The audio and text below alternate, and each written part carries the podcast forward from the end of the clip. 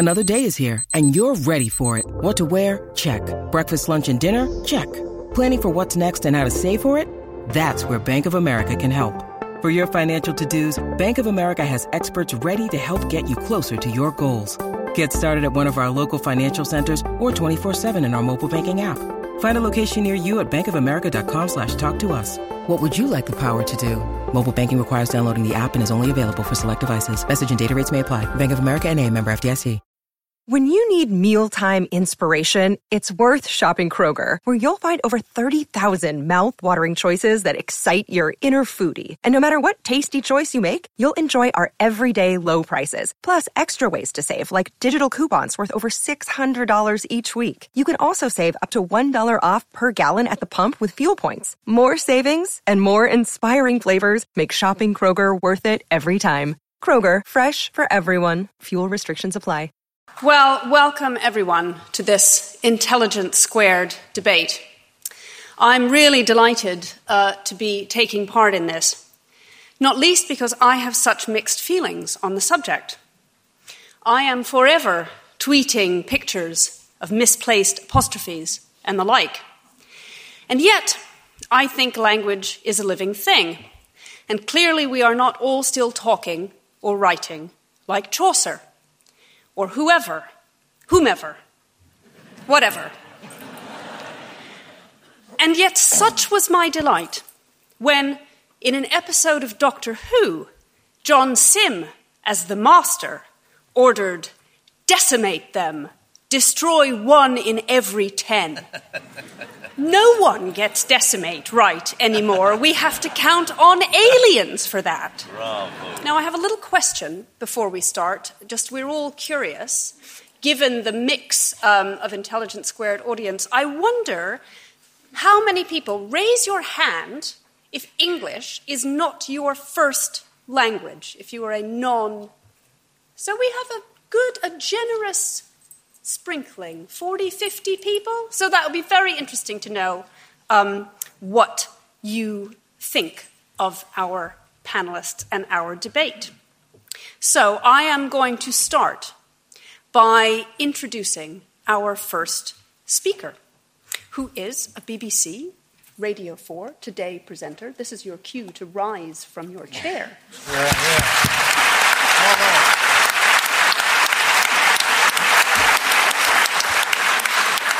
He is the author of Lost for Words, The Mangling and Manipulating of the English Language, and Beyond Words, How Language Reveals the Way We Live Now. And you have already welcomed John Humphrys, but do it again.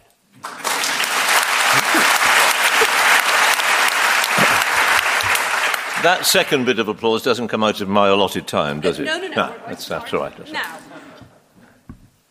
Right, we're starting now. I want to start with a story, um, a, a short story about a young, very poor, unsophisticated black American kid from the Deep South who was very clever. And he won a scholarship to Harvard University. He went to Harvard. On his first day there, wandering around the campus, and he saw a couple of extremely sophisticated um, Harvard uh, students standing leaning against a wall nonchalantly with their cashmere sweaters and scarves and all the rest of it. And he approached them and said, Hey, y'all, can you tell me where the lab is at? And they looked at him with disdain. And one of them said, Old man, at Harvard, we tend not to end sentences with prepositions. So he looked, he looked back up at them and he said, hmm.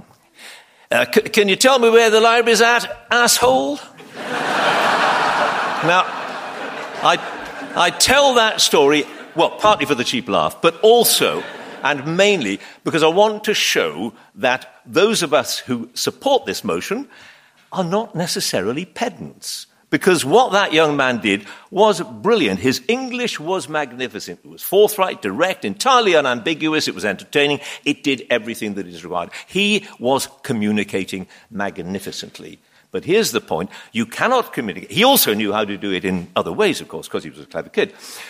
You can't communicate without a basic understanding of certain rules, and we like to call it grammar. Doesn't matter what you call it. Anybody here learned a second language? Lots of you, I dare say. Did you do it without having some understanding of the grammar of that? Of course you didn't.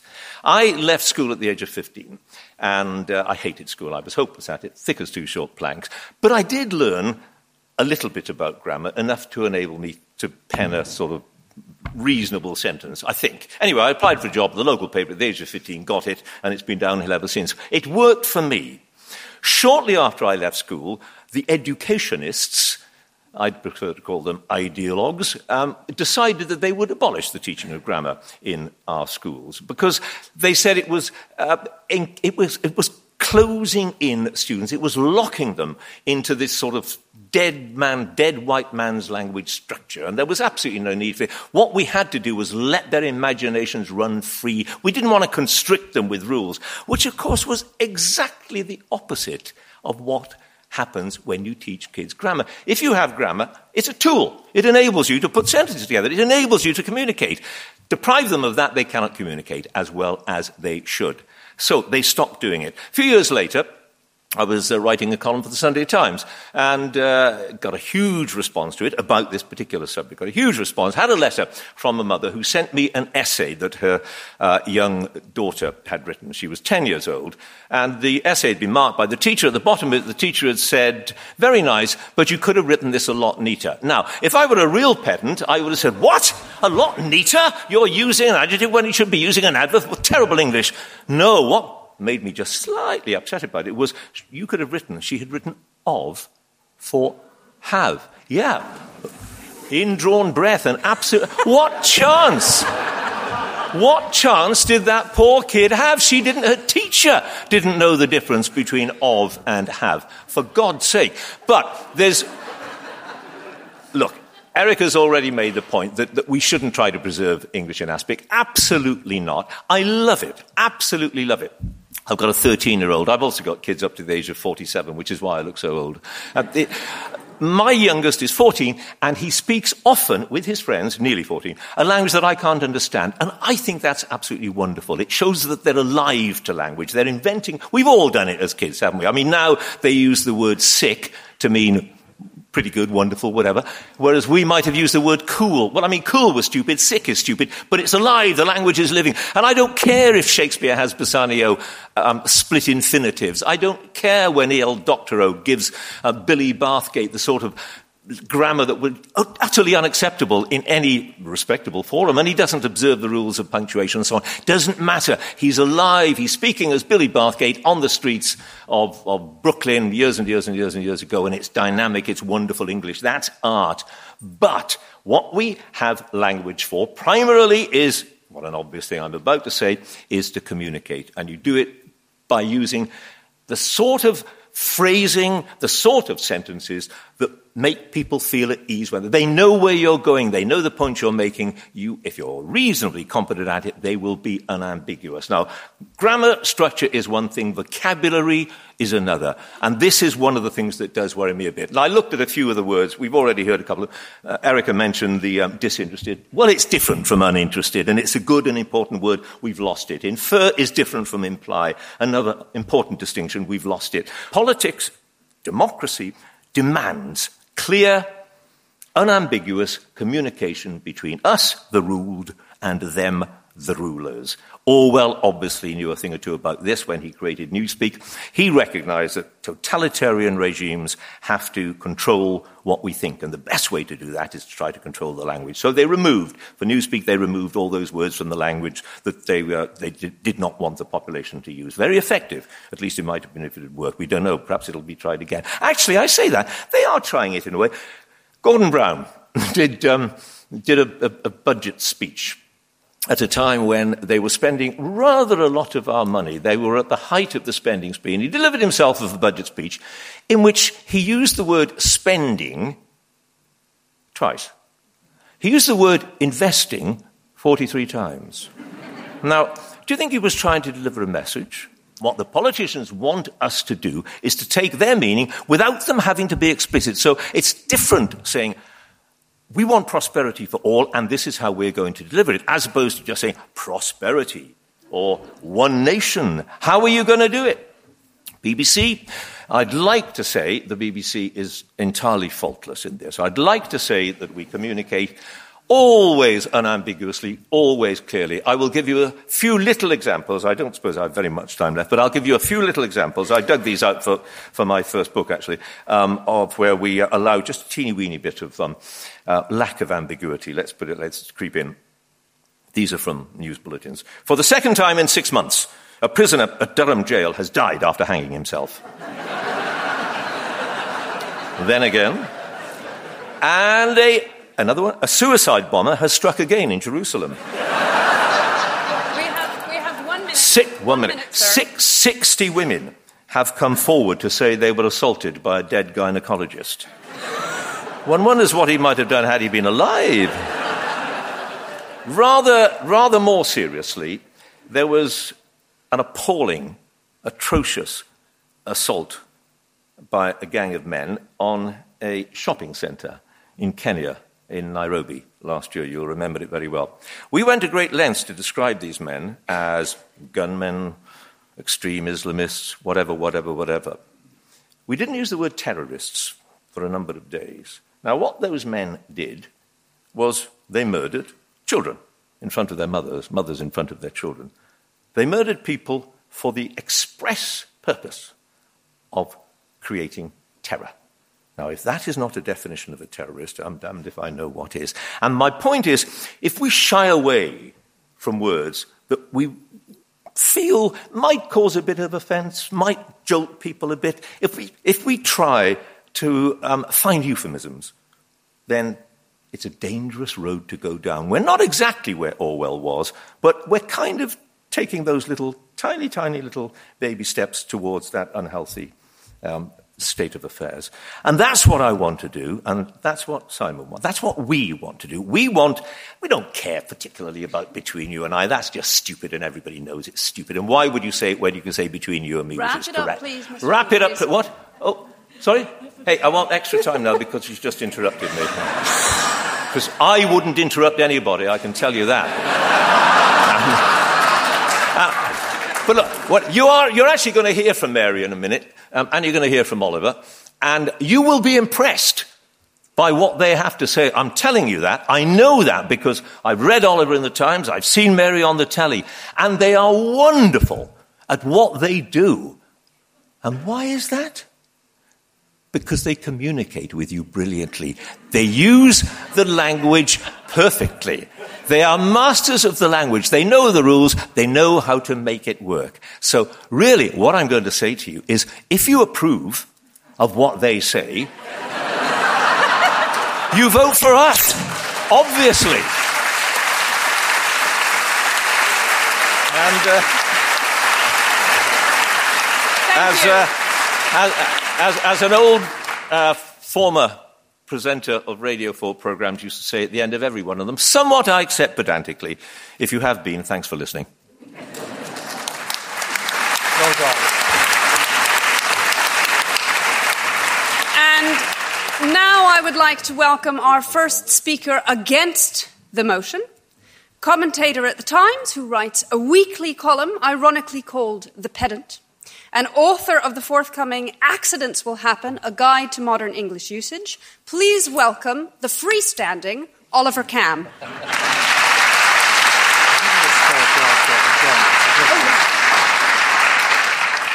Thanks very much, Erica. Ladies and gentlemen, there is one thing that John and Simon and I have in common despite our disagreements. I don't want to be personal, let alone ungracious about this, but we are not young. And this isn't an incidental detail, it is fundamental to this debate. In life, in George Eliot's magnificent construction, the middle aged are a natural priesthood of those whom life has consecrated and disciplined to be a refuge to early stumblers. But in this field, in linguistic usage, it's not like that at all. People like us are querulous. We insist on certain essentially arbitrary designations and rules, and we get extremely cross when we see them flouted, or as some might say, flaunted. And this isn't really a debate about language at all. It isn't. It's a debate about an almost inconceivably minute subset of disputed usages. Things such as disinterested, imply and infer, uh, the use of the apostrophe. This is, compared with the great potential of language, an astonishingly limited subset of usages, and disputed is the word. If there were no disagreement, if there were an obviously right body of rules, uh, as John implies, then there would be a need for only one style manual, and we would all be taught, taught from it. It isn't like that at all. Language is interesting. Language is about the way, and on this point I do agree with John, is about the way human societies communicate. Every human society has complex grammatical constructions, it has language. Language is the way that we have uh, the ability to replicate ideas we don't need to invent everything anew every time.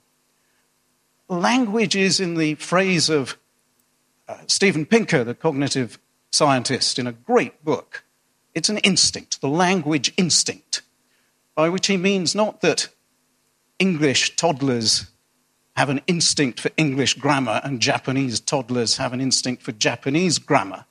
But every small child, every three year old, says Pinker, is a grammatical genius, is a master of complex grammatical constructions. I quoted this judgment in one of my columns once, and a Times reader wrote to me to say, if you think every three year old is a grammatical genius, well, you haven't met my grandchildren. Now they have turned into teenagers. And of course, he was missing the point. He was, in, in, in, he was assuming that certain slang terms, such as John uh, referred to, are evidence of linguistic debasement. But every three year old can say faultlessly, and you will have heard it many times, I want an ice cream. It's an astonishingly complex construction of pronoun, verb, and noun phrase in object case. Every child learns it. Every child out in the park sees a canine, says doggy, sees two canines, says doggies. That child has learnt by instinct that there is a rule where a noun inflects for number by adding s. That's interesting. The sort of things that you find usage pundits talk about is not interesting. It's an incredibly narrow subset of usages which exemplify certain fallacies. It is important that children be taught the conventions of standard English. But the reason that grammar broadly defined, not technically defined, the reason that grammar broadly defined uh, fell into abeyance in classrooms in this country in the 1960s was not some progressive revolution. It was because the content of those lessons was largely rubbish. These lessons were taken from 18th century grammarians, people like Robert Baker, Robert Lowth, Lindley Murray, who crops up in uh, George Eliot quite a lot. Um, people who believed that there was a set body of rules, or rather that there wasn't and that there ought to be, and they ought to define it. And these rules were beaten, literally beaten, into generations of school children to no good effect. I get letters every week from Times readers who I know were educated um, in this era, um, uh, who ask me if such and such a rule still exists, split infinitives or whatever. And my answer to them is always no, it doesn't, and no, it never did. Split infinitives is a 19th century, the prohibition on split infinitives is a 19th century superstition. We can date it exactly. It comes from the 1830s. English doesn't even have an infinitive, it has a subordinator, the word to, and an infinitival form. Split infinitives are what everyone can spot and have nothing to do with good English. Yet this is the sort of stuff that appeared again and again in so called grammar lessons.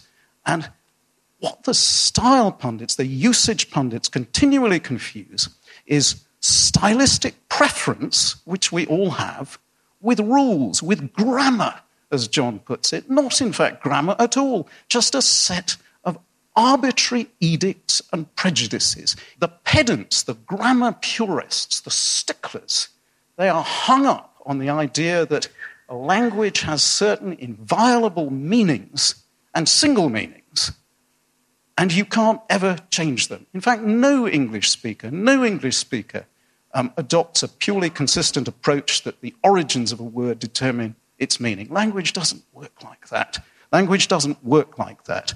And if you look up, as sticklers almost never do, the history of words, such as enormity, which Simon refers to in his book, when it came into the language, it did mean something of huge size, not just something um, uh, of, of, great Oliver. wickedness. Oliver? Yes. Thank you. Just checking. The problem with the sticklers case, I think, comes down to this. The English speaking world has hugely expanded over the past century. There are more non native speakers than there are native speakers.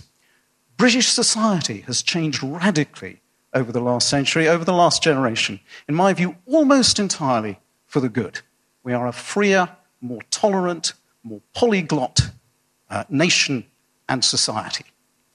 And if you look at what the sticklers insist upon, they want uh, an Arcadia, they want a golden society that never existed. Um, they believe that there is one form of language that needs to be taught. They don't tolerate ambiguity, as John was very clear about, yet ambiguity is shot through. The English language is shot through with ambiguity. It is not essential to communication that we be absolutely unambiguous because English is a river. It flows through many tributaries. And the stickler's argument against is simply misguided and mistaken. It doesn't understand custom. And, ladies and gentlemen, I've had enough of it.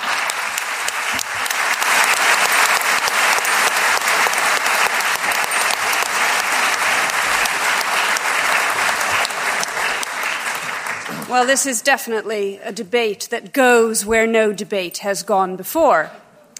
Um, and uh, boldly indeed. And um, I'm now going to introduce our third speaker, who is for the motion, journalist on the Daily Mail, and author of Strictly English The Correct Way to Write and Why It Matters. So please welcome Simon Heffer.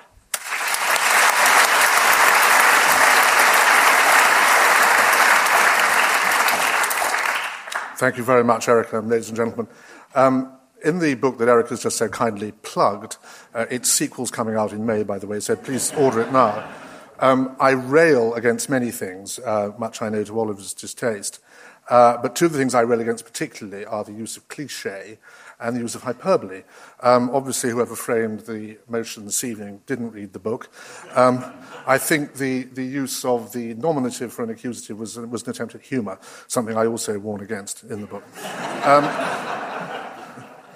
um, I'm the possessor of one of the most useless things in the world, a degree in English from Cambridge University. And uh, I read Chaucer, I read Milton, and I know very well that our language has evolved. And only an idiot, and despite appearances, I hope I'm not quite in that class, would stand up here and say that our language must be frozen. Of course, words have changed their meaning, and of course, grammar has evolved since Chaucer was writing, since Milton was writing, even since Charles Dickens was writing. And we all accept that. Things change, people change, new inventions come along that require new words. None of us had heard 40 years ago of a fax machine. Uh, so, of course, language has to change. But I take this rather old fashioned view, and I apologize for being old fashioned, that there was a movement towards the end of the 19th century, both in terms of words and grammar, where an attempt was made to codify our language. I forbear to say uh, that people tried to set rules, um, that's for others to interpret, but there was an attempt to codify the language. And you had from 1880 onwards uh, actually, I think before that, the, the, the, the program to produce what was originally called the New English Dictionary, subsequently the Oxford English Dictionary.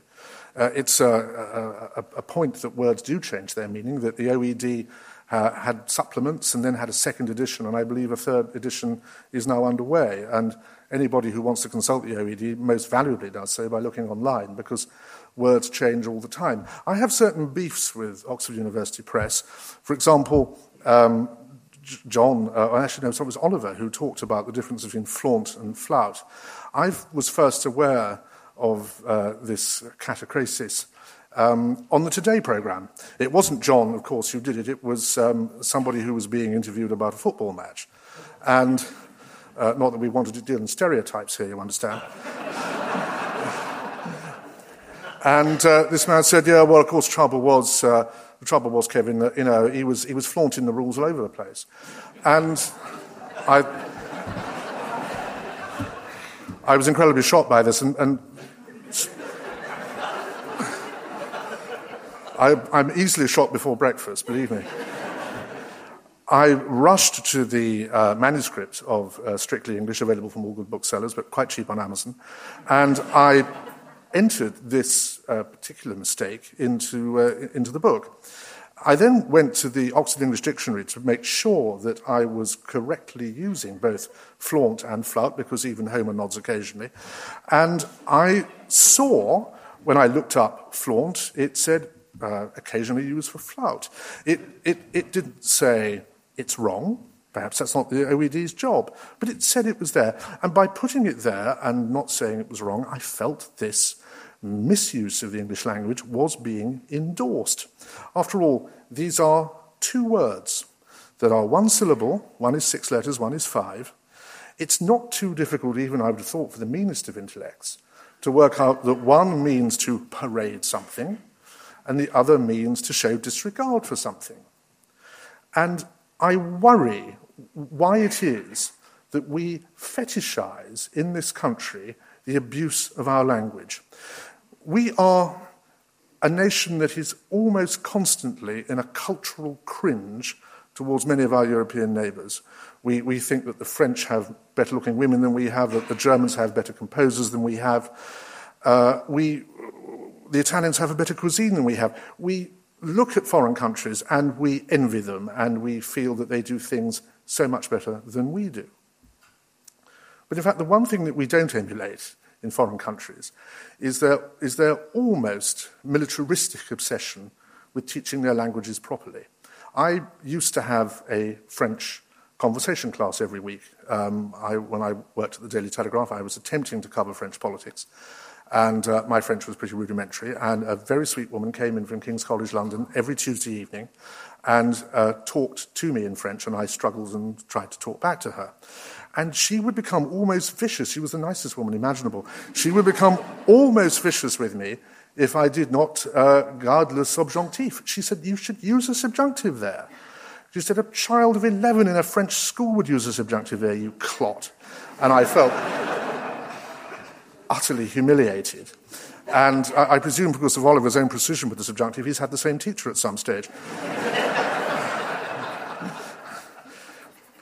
but we don't think badly of the French. For, we think badly of the French for many reasons, but not. But,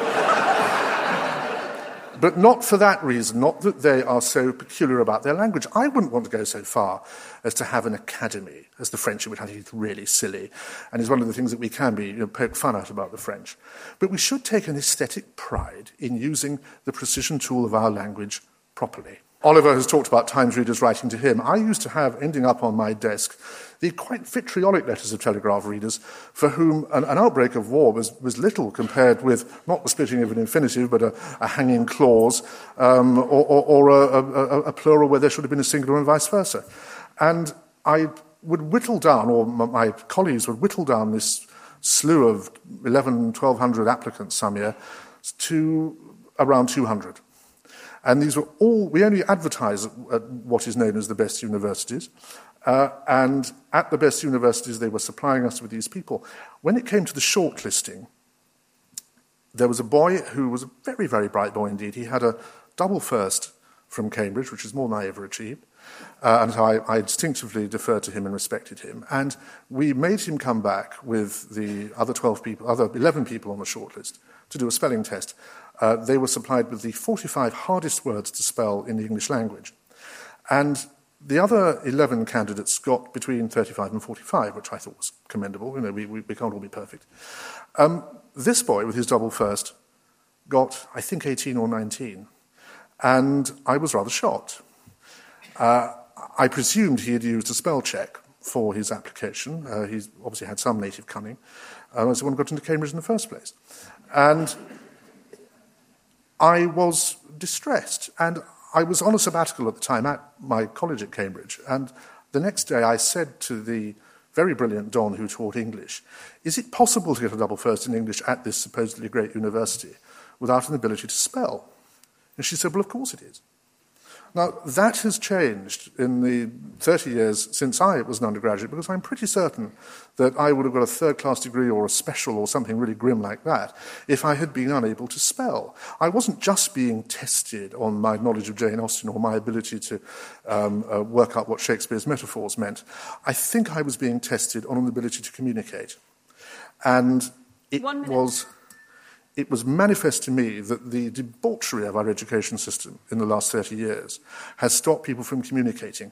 I, when I brought out Strictly English, I was attacked by various professional linguists who said, huh, you know, don't make up rules like that. You know, whatever, whatever anybody says goes. It's all fine. It's a free for all. And I agree with John. You know, young people are, um, are fully entitled to speak uh, English as they wish and to communicate among themselves uh, in whatever way they see possible. But when the moment comes when you actually apply for a job or apply for a place at a good university, and you don't get that place at the university or you don't get that job because you can't write English properly, it's all very well for um, a, a professor um, sitting, I don't mean Mary in this case because she wouldn't dream of being so ignorant, but I, I don't. Um, I don't think it's very good for a professor um, who has made his way to the top um, to sit and say it's all very well for other people to speak English badly when he's got a job and he's got a security in his life. And young people are failing because many of us do still speak English. People buy books like mine and like Oliver's, and they buy them because they're interested in maintaining that precision tool. And they don't like people who don't respect the language. All I'm asking for is to respect the language. I'm sure it isn't really going to the dogs, but it's, there is a climate where we fetishize the bad use of English. It's not big and it's not clever, and I urge you to, yes, I urge you to support the motion. Thank you.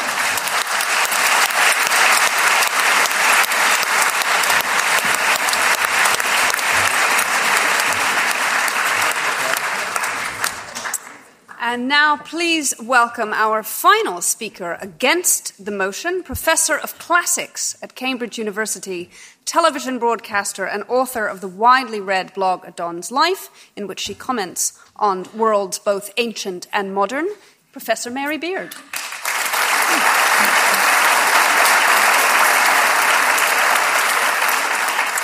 Uh, well, I'm at a disadvantage here because I'm the only amateur on the panel. Um, my ally, Oliver, writes a column about little knotty problems of language. And the blokes at the other end have both written books about this. Uh, you know, they're the kind of guys who go home at night, we have to imagine, and enjoy discussing with their partners whether disinterested is different from uninterested.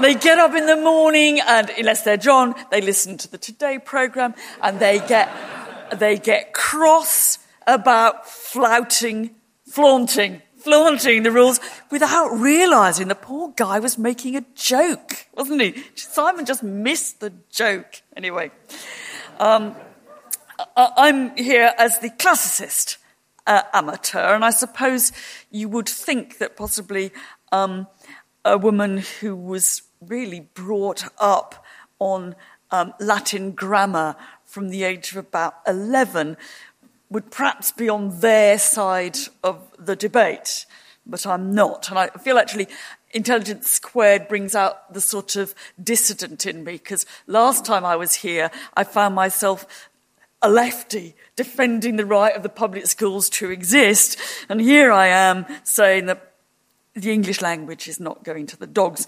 Why I'm saying that Sponsoring the show for this episode is Marquee TV. Marquee TV is a streaming service with a difference. It's bringing you the top tier of performing arts straight into your living room or onto your device. So think dance, theatre, music, anything you might find in the West End, Broadway, or maybe a cool little experimental space too, but saving you the cost of a few tickets as well. I've got happily a bit lost in their vast library of performances, exclusive interviews, and behind the scenes content. Choreographer Jonathan Watkins' interpretation of George Orwell's classic 1984 was pretty cool, and I love the dance piece Sutra, inspired by the skills of Buddhist Shaolin monks. And we've got a special treat for our listeners. Marquee TV offers three months of access for just 99 cents. That's right, three months for only 99 cents with the code SQUARED. Simply visit marquee.tv and use the promo code SQUARED to dive into the world of arts like never before. Bring the arts home with Marquee TV.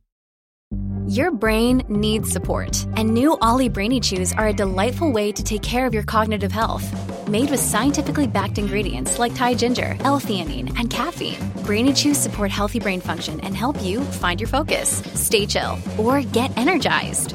Be kind to your mind and get these nootropic chews at olly.com. That's O-L-L-Y.com. These statements have not been evaluated by the Food and Drug Administration. This product is not intended to diagnose, treat, cure, or prevent any disease is because um, I mean, I've got a foot in two camps really, because I think I'm a reformed pedant. You know, they're pedants, but I'm the kind of recovering pedant, recovering alcoholic. Um, and I'm reformed in this sense. As I said, um, I was brought up on grammar. I was brought up more on Latin grammar uh, than English grammar. Um, and I learned and devoured all the rules and exceptions to particular forms of Latin usage that we were very expertly, if rather ruthlessly, taught. I mean, I don't know how many people in the room um, actually suffered some of this, but I remember learning things like you use in, and that's the Latin for in, you use in with the ablative case unless you're talking about a town or a small island, in which case you use the locative case. And I remember thinking, how small does the island have to be before you know whether to use the locative or not? But anyway, I got off on this, I have to say. Uh, and I, that's really because I think I was a bit of a control freak in my teens and my 20s. And Latin was a great language whose practice and principles uh, you could lay out and you could control or obey. Uh, and you could, you know, you could write it down and tabulate it. Uh, and I still think there's something fun about that. But it was only in my 30s, when I'd been in a university job for some time, that I discovered what is the horrible but in some ways truly liberating truth. That is to say, Latin grammar that I'd spent such a long time learning, believing it to be a, a, deeply Roman form, was actually something that had been invented by Germans in the 19th century who had looked at all the Latin there was they could find, and they tried to make the rules. They didn't completely actually succeed in making the rules, and that's why there were all those exceptions, because the exceptions were the things that the Germans couldn't actually make fit their otherwise brilliant scheme. So I guess I have come to relish change and to relish difference and subversion and linguistic revelry. I'm pleased that we don't much have an accusative case in the English language now. You know, I'm very glad that we don't go around talking about thou and thee. I find things like Finnegans Wake are absolutely enriching. And I'm hugely delighted that words change their meaning, that we have new distinctions that we want to draw. And I think that's fun and interesting and it has a historical depth to it. I remember the first time that I read Jane Austen, just to give you one example the other way around. I can't remember which one it was, but Mr. Somebody was in the drawing room with Miss Somebody, and it said they were making love in front of the fire. And I thought, blimey. making love in front. And eventually, after they'd done this several times, you know, in public, um, I realized that it just meant flirt, right? Now, nobody's saying here that there are no rules to language and that anybody like me is throwing them away. There's no social activity in the world that doesn't have rules. I mean, none of you have come this evening in your bathing costumes. You know, we have rules of costume, of demeanour and deportment and language. But actually, what rules enable us to do is to break them, to avow different ones, to debate what they should be, and actually to transcend the damn things. And it seems to me that the most authoritative and independent and enriching language users are those who know the rules. You know, you don't start a job application, hi mate, you know, that wouldn't be, you know, in Simon's terms, not a great idea. But they have a sufficient grip that they can uh, overturn, subvert them, and make the language do new things. Because the bottom line is this language is ours. It's not, you know, it doesn't own us, we own it. And we want to use it to do new jobs. So, um, what I suppose I wondered is where does it leave these two blokes on the other side? Now, at a certain point, I felt that John was should have been on our side anyway. I didn't think he really belonged with Simon. Um, um, you know, another way I look at them and I think, Mm, they're a wonderful example of what I'm trying not to say, but I'm going to. Uh, the traditional English grumpy old man, you know, who've been around forever saying, oh, it's not the same. Now, they were Roman. They were Roman grumpy old men too, you know, who said people aren't using in with the ablative properly, I guess. Um, they've been around for centuries. Um, but I think in that way, they're rather valuable to us. I mean, I like to have them there as a, as an example of to keep us on our toes, but not necessarily to follow. They're a useful reminder of what you might do with the language if you were just that little bit well meaning but misguided. That's where I want to keep them. Uh, I think the key is to love them, cherish them, not to vote for them, let me say. That would be a very great mistake. Don't believe all that they say. When Heffer tells me in his book that collide comes from the Latin collidere, and you can only ever use it of two moving objects, therefore you can't collide into a tree, I tell you, he's just wrong, right? But uh, yeah, collidere means bruise in Latin. Um, anyway, so long as we, they, they, they kind of keep us on our toes, I think that's fine. But don't let them spoil our fun. One and minute. Don't, I'm going to finish even prompter than the blokes, of course. Um, do not let you feel that you've somehow been a moral failure. You know, if you've done some naughty linguistic bit of uh, you or I up there. That what we're going to do is keep language constantly on its toes, doing different things, drawing new distinctions. I don't care if I talk about issues or problems. I'm wanting to refresh what we're talking about, not leave it in the same blasted dark hole. Thank you very much. You're voting no.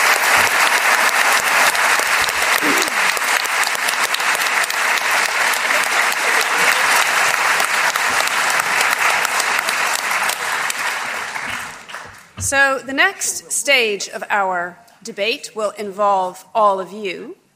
But before we throw things open to the floor, I will reveal the vote. Everybody voted as they came in. Uh, and so, before the debate, we had for the motion a pretty resounding 53%, which doesn't entirely surprise me, I have to say. And against the motion, a respectable 27%, but with a crucial swing 20% don't know. So I don't want any untorn ballots at the end of this when we take um, the votes. Again, make a decision.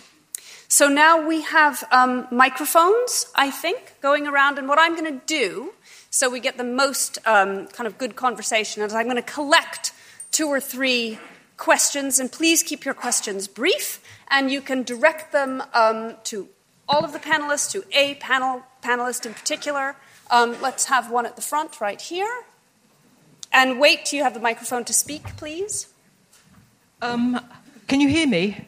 Yep. I used to teach English to foreigners in London.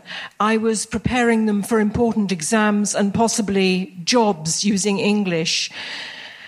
They used to say sometimes, but my landlady says you was. My landlady says I ain't got none. What, according to um, the panel, should I have replied? Okay, so that's our one. Let's take another question. Uh, Oliver Kamm spoke with such conviction that just for a moment it occurred to me he might conceivably be right. But then I came to my senses.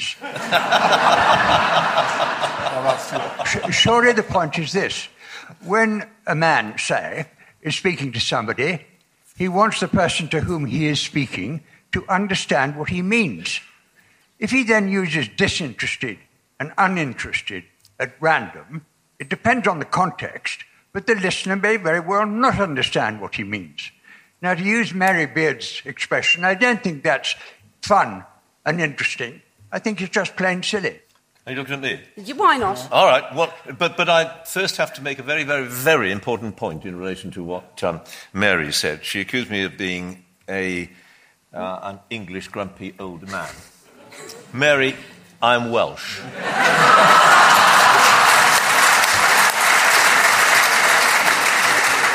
the, re- the rest of the description I accept with pride. Uh, lady with a landlady, but that's the point, isn't it? You're making such an important point there.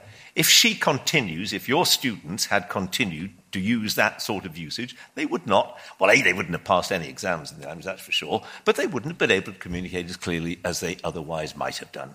And that's it. That's what it's all about. And all the stuff that Mary's given she knows it's nonsense. You could see the way she was delivering it. She knows to. And whereas Oliver was absolutely brilliant, I mean, I didn't understand half what he said, but that's not the point. And he is, he is very clever. And by God, did he speak beautiful English. So he's also learned as well. I mean, that's, that's the point. Um, and um, the, well, exactly. Exactly. What, what an important distinction that, that there is. The, yeah, of course we can lose words. Of course we can. And nobody is going to suddenly wake up on Thursday morning and say, my God, that, that word we, we had doesn't exist any longer, so I can't possibly use it again. It, it, doesn't work like that. But gradually, there is an accretion of these things. And the more, wor- the more words we lose, the poorer our language becomes. And what I want to do that is a bit silly, of course it is. But what I want to do is to preserve and protect the wonderful language that we have and all this stuff about Latin. I mean, of course, Latin is all rubbish. But the, the, we, we have a beautiful, expressive language. Beautiful in art, beautiful in every conceivable sense when it's used properly. And we know when it's being used properly don't we? That's what it comes down to. And all I want to do is preserve it and protect it. Change it, of course, all the time, endlessly. It's dynamic. But let's hold on. Let's not. Cliche coming up. Sorry, Simon. Let's not chuck out the baby with the bathwater. Sorry. I Like Oliver would like to add, I think. Yes. Let me deal with your point first, madam. You should say to the students that English has many dialects and many registers. You use different forms of English in different contexts. And if the foreign students whom you're talking to are applying for a job, for example, they need to master the register of standard English as it is written and as it is spoken. But that isn't, in inverted commas, proper English, which John has said several times now, using English properly. That's a particular form of English. It's standard English. And I referred earlier to the um, abolition, not as a conscious decision, but as a falling into disuse of instruction in grammar in schools around the 1960s. And it was a good thing because the content of those lessons was rubbish. But it was a bad thing that nothing replaced them until much more recently. And English language is taught well in schools now. Every August you get scares about declining standards of literacy. It's not true. There is a persistent problem with people, particularly in the labour market, who can't use language fluently, but that's nothing to do with declining standards of literacy. And you, would, you should say to the, to, to, to the young people that you talk to who learn English as a foreign language, um, master the language in different registers. um, because you can use it in different ways in different contexts. And I'll use the word situation in different situations. Second question, referring to the distinction between disinterested and uninterested. You answered your own question, sir, when you said you can tell from the context. That's the thing that the sticklers never look at. How do I know when Simon Heffer uses the word wicked that he doesn't mean it as a term of approbation? I know. well, wicked. well, Well, wicked. Well, wicked. I know from the context. And yes, the use of disinterested to mean bored is doubtless originally a misconception, but it exists. And we use the word interest in dual or indeed multiple senses.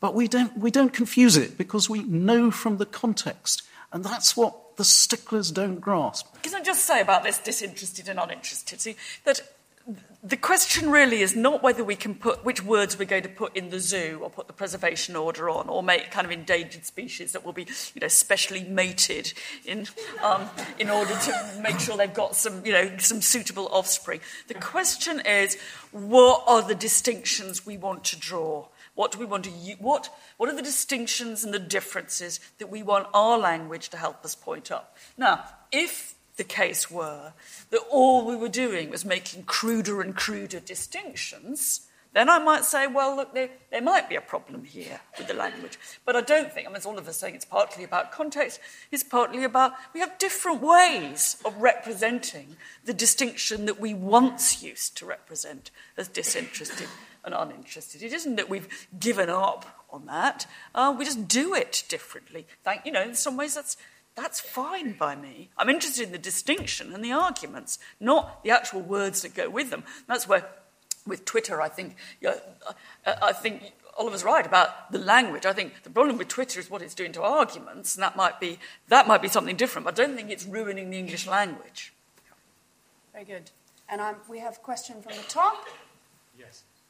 Speaking as someone who's married to an American and who's come this Yes. evening with a second American, uh, I'd like to ask the panelists do you agree that it's mostly the fault of the Yanks?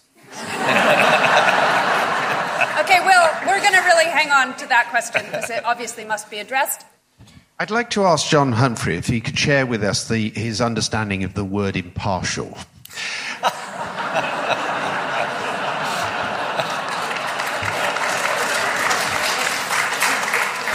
And if it happens to be the same as the one we all read in the dictionary, could he explain to us how the left leaning language that is increasingly coming out of the BBC is, is consistent with its charter obligation to be impartial? In other words, is it the BBC or the language going to the dogs? Perhaps we can come back to impartiality. So, Simon, you haven't.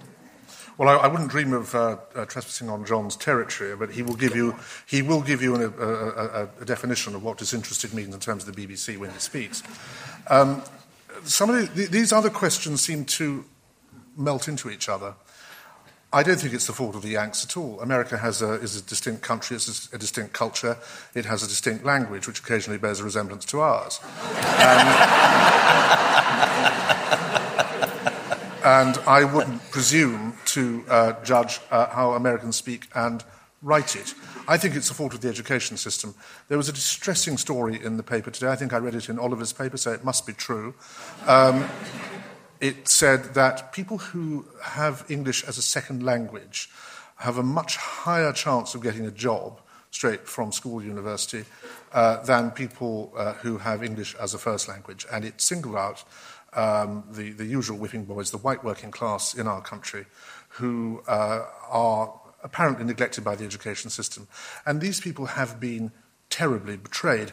I remember John in uh, August, about 10 years ago, on the Today programme, interviewing two examiners from the GCSE board um, to, and asking them what it took to get a pass in English and maths. I'm sure John remembers this interview. And the, two exam- the examiner in English uh, admitted, after, under heavy questioning from John in a very disinterested way, that,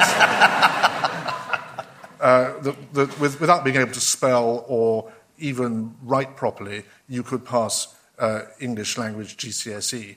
I went into a really good comprehensive school uh, three years ago when my book was published and met some of the sixth formers there. The headmaster, who uh, was a very fine man, who told me he wrote books for teachers who teach English in schools, assured me that spelling mistakes and grammatical errors were corrected right across the curriculum in his school uh, because he knew how dangerous it was to let his pupils out at the age of 16 or 18 uh, without a proper command of the English language. When I asked the sixth form uh, what their experience was of their teachers correcting uh, these things in biology or history or geography, they said none of them did. And uh, the headmaster was there and put his head in his hands, and I don't know who got beaten up later, whether it was him or the, or the, or the, teach, or the, or the teachers or, or, the, or the pupils. I think there are terrible problems in our school. We seem to be very reluctant to make people learn a language rigorously, as I said, in the way that the French or the Germans do. Um, we need to be realistic and shape our young people for the world in which they're going to live, not the world in which we would like them to live. And unfortunately, we, we live in a world where the minute an Englishman or Englishwoman opens their mouths, there was a grammatical error for you, um, well, they are judged by what they say and how they've said it. And uh, I wish it wasn't like that, but it is, and it will continue to be like that without any help from people like me or John Humphrys. And so we had better start saying to people if you wish to be treated as an educated person, you have to become an educated person in terms of using the language. And that is something that schools, I think, are graphically failing our young people in at the moment. Oliver?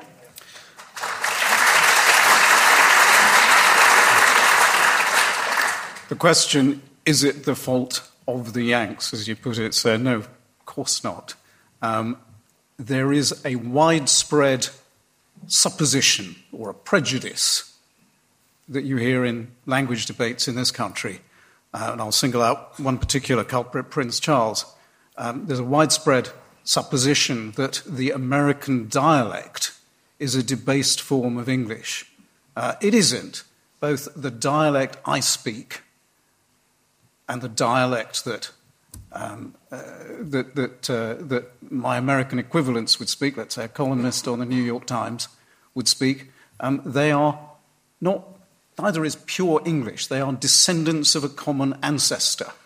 And in many respects, the American dialect is closer to that common ancestor than my own dialect.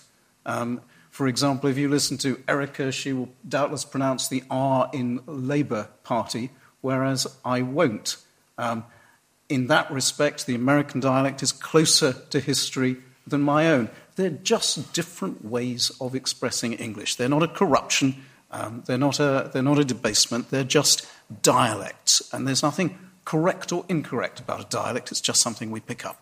I, I feel I, I should say that obviously I, I do not think, this is where I will show my colours in this debate, um, that it's all the fault of the Yanks and that American English is, debates, I, is debased. I have to say, I'm married to an Englishman. There is some confusion in our house about what we mean by pants but we manage.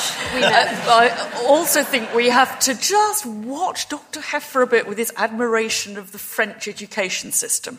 You know, somehow we've been led to believe that the French have got it all right, they teach grammar, and he's about to say the taxi drivers quote Voltaire, because that's what usually comes next. Taxi Rimbaud. drivers, taxi drivers Rimbaud. know one quotation from Voltaire, which they use every time. Now, actually, at uh, you know, the underbelly of the French education system is no better at doing what Simon thinks, thinks wrongly he wants uh, than ours is. Probably that's fine, but I don't think we ought to think, you know, that for, on, on, one issue only you can go across the channel and find they've got it right, Dr. Heffer, because I don't think they have. Let's have. Um, uh, I, yes, he, he did yes. attack the BBC after Oh, yes, he did. So, he did. I mean, I don't have to speak. I can no, go. I, uh, incidentally, I do congratulate um, Oliver on, on, on, that wonderful construction of straw men. If ever I want a straw man built in my garden to scare away the crows, I'm going to call on you because we didn't say anything. Anyway, whatever. Let, let, let, let, others, let others judge that. Um, impartiality, I think the questioner knows precisely what it. Of course, he knows exactly what it is. Um, it's what he's getting at is, is this uh, notion that he obviously is festering away in his mind that um, the BBC is partial. Uh, first of all, the BBC is not monolithic. So, therefore, it is not partial. There are those people who work for it who take one view, there are those people who work for it who take another view. Um, but you, asked, you, you made it rather more personal than that, and you asked me about my impartiality. All I can tell you, sir, is that I've been doing this job on the Today programme for 27 years, and I have been accused by all of them of being unfair to all of them.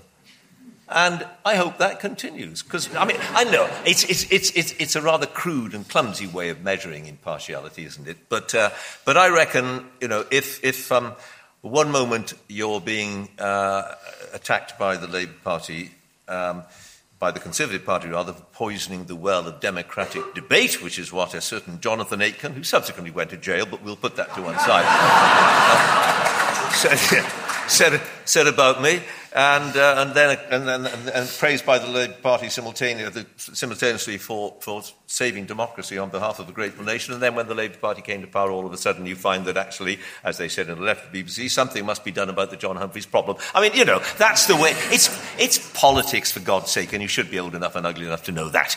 And I would, as, as for whether it's the fault of the BBC or not, and uh, obviously you think it is the fault of the BBC, whatever the fault happens to be, all I would say, I'll be entirely serious here, I put aside what the Today programme does. Some people like it, some don't. Um, the BBC is, I believe, immensely important to this country. I struggle to imagine this country without the BBC for all its many, many, many faults. I think it's a great civilizing institution, and I hope it survives. Yeah.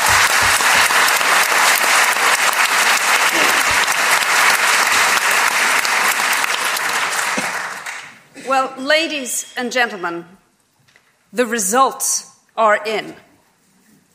So, a little reminder that before the debate, there were 53% of you for the motion that the English language is going to the dogs, 27 were against, and there was a don't know, a possible swing of 20%. After the debate, 57% are for, so even more strongly. But, and against the motion, 41%.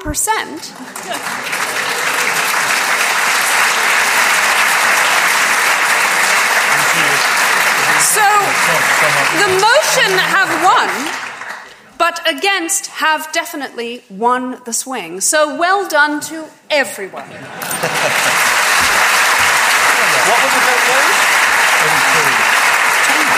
Obrigado.